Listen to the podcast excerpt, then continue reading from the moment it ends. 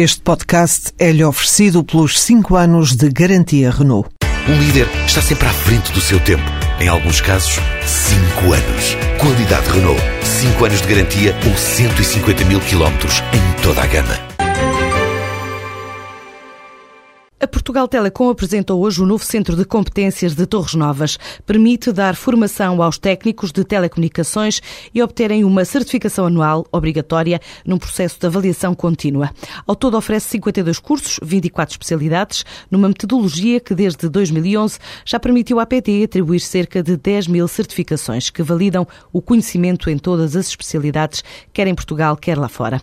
Em conferência de imprensa, Zana Albava, o presidente da Portugal Telecom, explicou que a operadora certifica assim 4 mil técnicos, promove talento e qualidade operacional, pode ainda ser motor das PMEs nos respectivos processos de internacionalização. Nós certificamos 4 mil técnicos, nós temos 10 mil certificações. Então estamos a falar de um exercício industrial de certificação naquilo que é uma indústria de futuro. Hoje em dia, esses mesmos SPs estão a fazer trabalhos na Alemanha, França, no Médio Oriente, África, América do Sul. E muitos desses técnicos são técnicos formados aqui pelas nossas próprias academias. E por isso isto vai completamente ao encontro daquilo que temos dito, que a Portugal Telecom pode ser um, um motor do desenvolvimento também das pequenas e médias empresas portuguesas, eh, essencialmente para se internacionalizarem connosco nos países onde estamos, mas para se internacionalizarem vendendo as valências que desenvolveram connosco, que como sabem, eh, no que diz respeito à infraestrutura, estamos bastante acima da média e acima do que muitos outros operadores estão a fazer. O GPT tem mais de 750 técnicos certificados em academias ou centro de competências da operadora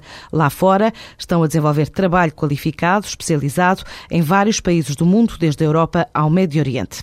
A Porto Cel viu o volume de negócios crescer 1,1% no primeiro trimestre deste ano, para os 356,9 milhões de euros. Melhorou o rácio da dívida de 1,2 para 0,9, ou seja, uma redução de 101,2 milhões de euros.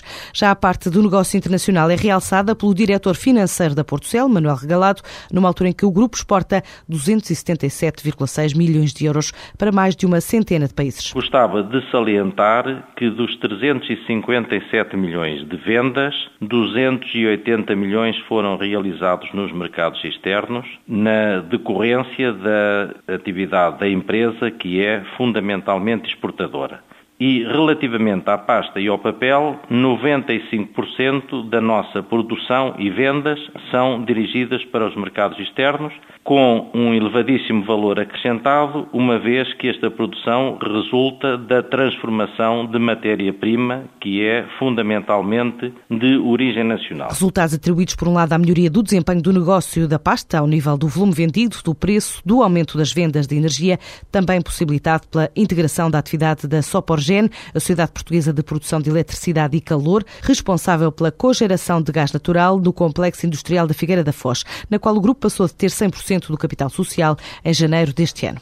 O primeiro hotel da Vila Mineira de Aljustrel é inaugurado amanhã. É uma unidade de três estrelas com 33 quartos. Resultou de um investimento de quase 2 milhões de euros, propriedade da empresa imobiliária local, Alentrel, que pretende apostar no turismo de negócios e também no turismo de lazer em época de verão. O projeto foi confinanciado por fundos comunitários, já criou seis postos de trabalho, pode chegar aos 15 quando estiver a funcionar em pleno após a abertura do restaurante prevista para o fim do próximo verão. Por enquanto, pretende responder às necessidades de alojamento de empresários que se deslocam em negócios a Aljustrel, em especial por causa do complexo mineiro existente no Conselho.